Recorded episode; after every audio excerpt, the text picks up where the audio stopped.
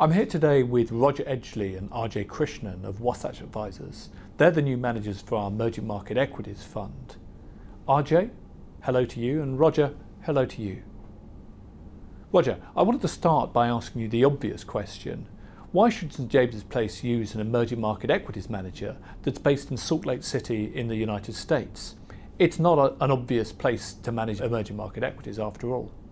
Um, the great advantage for us being in Salt Lake is that we're away from the main financial centers like New York and that we're uh, we very much do our own thing, our own research. Uh, we're very independent and we're self-owned.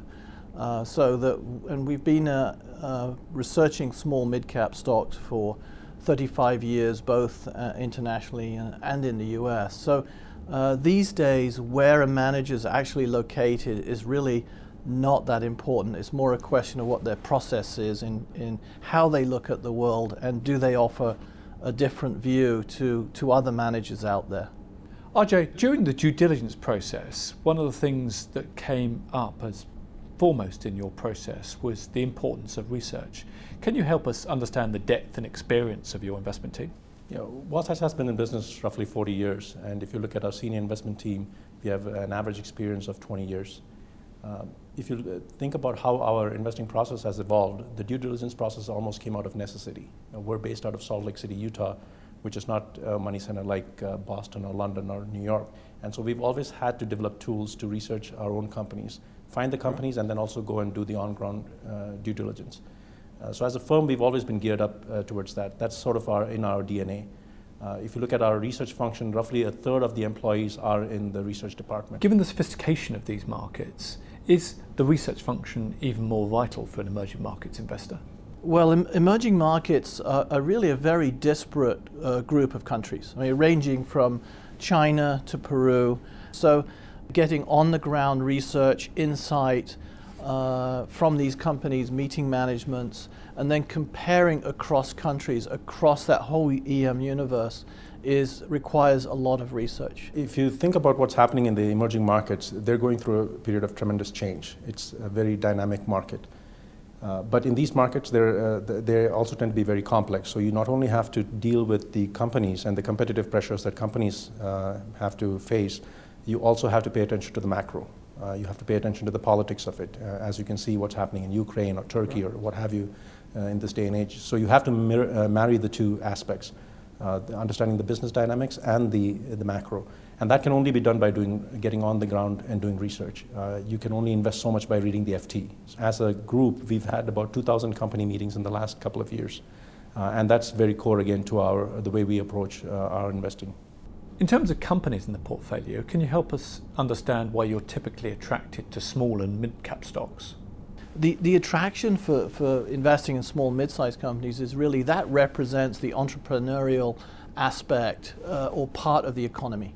Uh, these tend to be the innovative and companies where there's very often substantial headroom, as we like to call it, uh, in the markets they're in. Um, in many cases, they are the very opposite of state-owned type of, of companies. Uh, they, are either controlled by a, a, family that has owned that company for generations or by a founder. Uh, and why that matters is because uh, that usually means that there is a long-term vision behind the company and that they can think long-term. Uh, so again, which is a very different example uh, to to state-owned types of companies or government-controlled companies in emerging markets. Uh, so we also think that um, this is an area where uh, the, where the markets are changing, that the small companies can meet those needs. So uh, if you're looking at the consumer sector, for example, uh, a lot of those uh, new needs are going to be met by small companies. Given the amount of information that's available over the internet now, um, do you think it's still possible to uncover opportunities that are unknown in the West? Yeah, uh, that's a great question.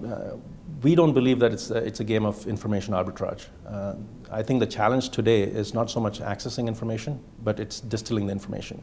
You know, I get inundated with uh, feeds on my smartphone, on my iPad, from, through Bloomberg, what have you. Uh, so the challenge I, I, would submit is to actually filter the information and focus on what's relevant.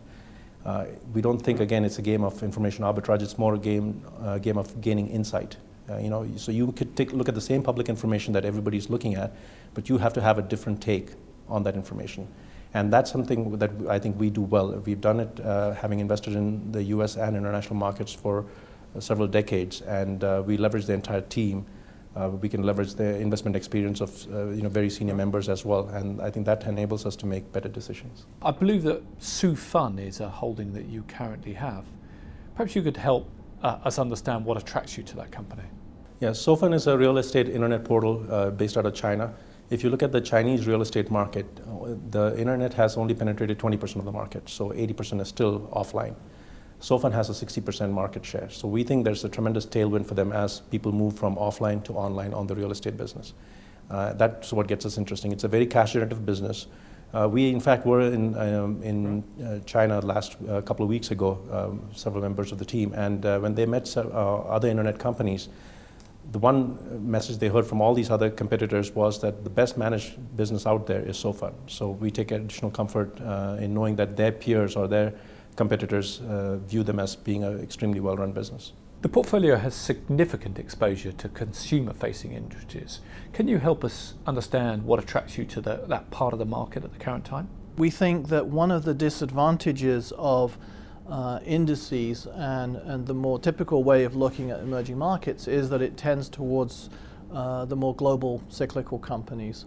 Uh, we think that uh, the consumer facing companies are very often companies that have long headroom, but they also tend to represent companies with better cash flows, they're less cyclical, they're the kinds of quality companies that we generally seek um, in, to put in the portfolios that we, are building. Uh, so uh, companies like M. Dias Branco, for example, which is in the portfolio, M. Dias Branco is a 50-year-old company. It's con controlled by a family, and they they make uh, something quite simple, which is biscuits and pasta but they're growing uh, across Brazil. They started out in northern Brazil. And uh, clearly, uh, as you get growing middle class incomes, uh, the appeal of their products grows as well. And so, so that's the kind of name we see as a long term holding. Uh, Godrej Consumer is a hair products company in India. Again, um, and it illustrates all the things that we're seeking uh, long duration growth, uh, strong returns on capital, strong balance sheet, and strong management. So, finally, Ajay, I wanted to ask you about the due diligence process that was undertaken by the investment committee and Stamford Associates. How did that differ from other research processes that you've been through in the past? Yeah, so we've uh, I've uh, been at Wasatch almost 20 years and have gone through this process several times. I have to say, by far, Stamford uh, did the most rigorous due diligence, and, and they attacked it on multiple facets, not just uh, you know looking at purely the numbers and our stock picks and our uh, analytical process, but also, uh, you know, uh, interviewing the tree, team extensively and understanding, trying to understand our culture, you know, more than just our investment process.